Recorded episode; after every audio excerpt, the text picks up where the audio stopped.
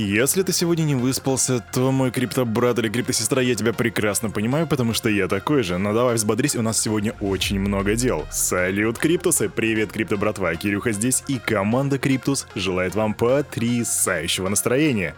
Слушайте вы Daily Digest, у нас на календарике сегодня 02.06.2022 года, день четверг. И сейчас мы с вами быстренько в темпе вальса переходим к распаковке рынка, а потом перейдем к новостям. Раз, два, три, погнали! Фу!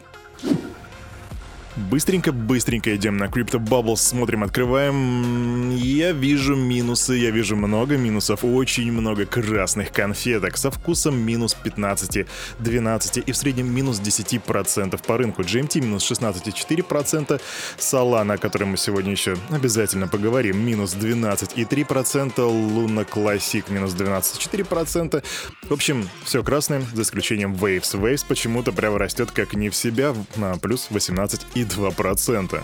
Самая большая и красная фрикаделька на этом рынке биткочини сегодня составляет 29 865 долларов, то бишь дает минус 5,5% по сравнению со вчера. Эфириум, а, страшные цифры, также минус 5,8%. Это значит, что он стоит 1821 доллар. Доминация битка 46,1% продолжает так упрямо, медленно, но упрямо расти. Капа рынка 1,23 триллиона, индекс страха и жадности 13 пунктов. И пока мы не перешли к новостям, отвечу на интересующий все криптокомьюнити вопрос. Что за музыка играет сегодня на фоне в Daily Digest? Итак, сегодня играет Infraction Genesis, а дальше будет трек Infraction Solo. Так что, если тебе нравится, серчи в интернете обязательно найдешь. А теперь к новостям. Так, с чего бы начать, с чего бы начать? М, знаем, с Америки и с ученых, которые поперли против крипты. Группа ученых и компьютерных специалистов объединили усилия в попытке противодействовать лоббированию криптовалют. Об этом сообщает Financial Times. Они подписали письмо с критикой блокчейна и направили его американским законодателям в Вашингтоне. Утверждение сторонников блокчейна не соответствует действительности. Это по мнению преподавателя из Гарварда Брюса Шнайера, который подписал письмо.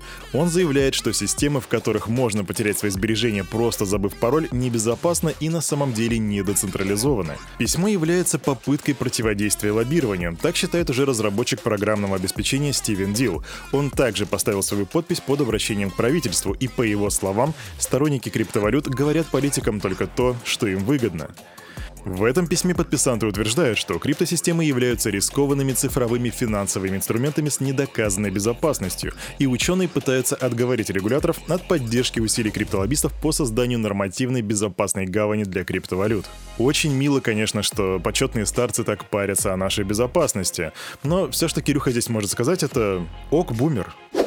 Серьезно, ты это слышал? Они такие, о, это крипта небезопасно, вот инфляция, вот это зашибись, а крипта, ну такой отстой. понятно, короче.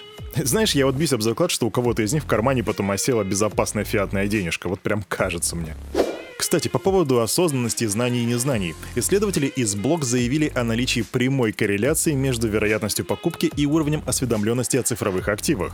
Они опросили 9500 респондентов из Северной Америки, Европы, Ближнего Востока, а также стран Азиатско-Тихоокеанского региона.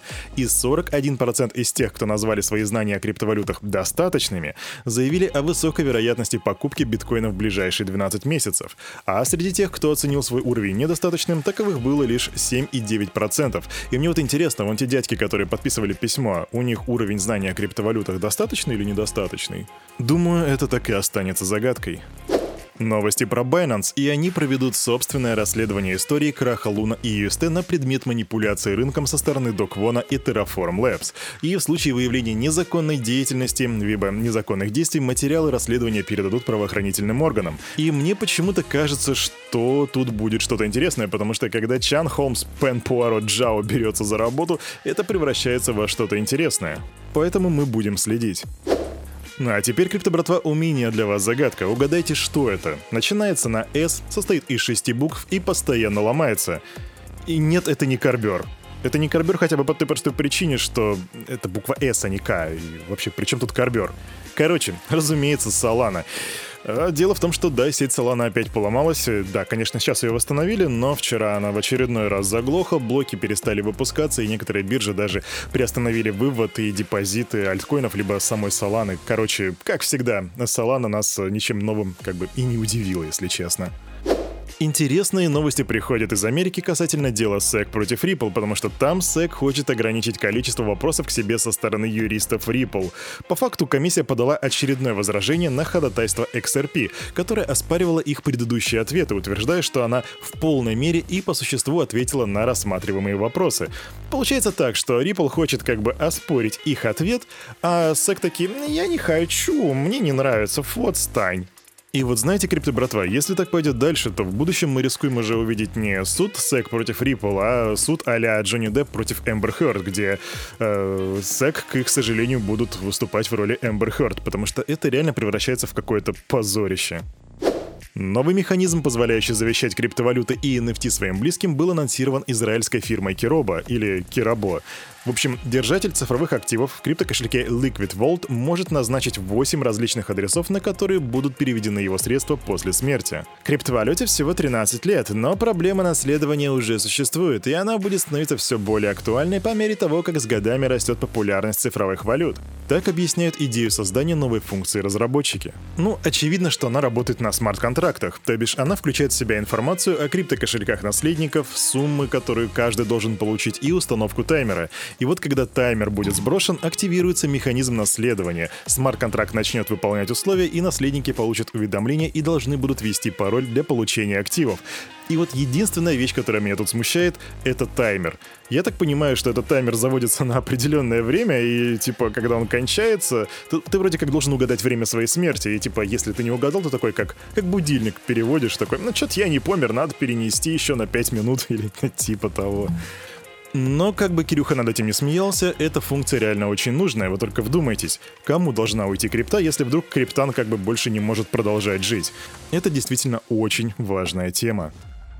И квик новость молния только прилетела. Министерство юстиции США предъявило бывшему сотруднику NFT-маркетплейса OpenSea Нейту Чистейну обвинение в мошенничестве с использованием электронных средств связи и отмывания денег, за которые предусмотрено максимальное наказание в виде 20 лет лишения свободы. Что там происходит, пока что мы не знаем, но, как всегда, мы будем следить, и если там будет что-то интересное, то мы обязательно расскажем. Stay tuned, brother! А на этом, на это утро у парня за микрофоном все. С вами, как всегда, был Кирюха, и команда Криптус желает вам потрясающего настроения на весь оставшийся день. И помните, все, что здесь было сказано, это не финансовый совет и не финансовая рекомендация. Обязательно сделайте свой research. Прокачивайте финансовую грамотность и развивайте критическое мышление. Услышимся завтра. Пока-пока.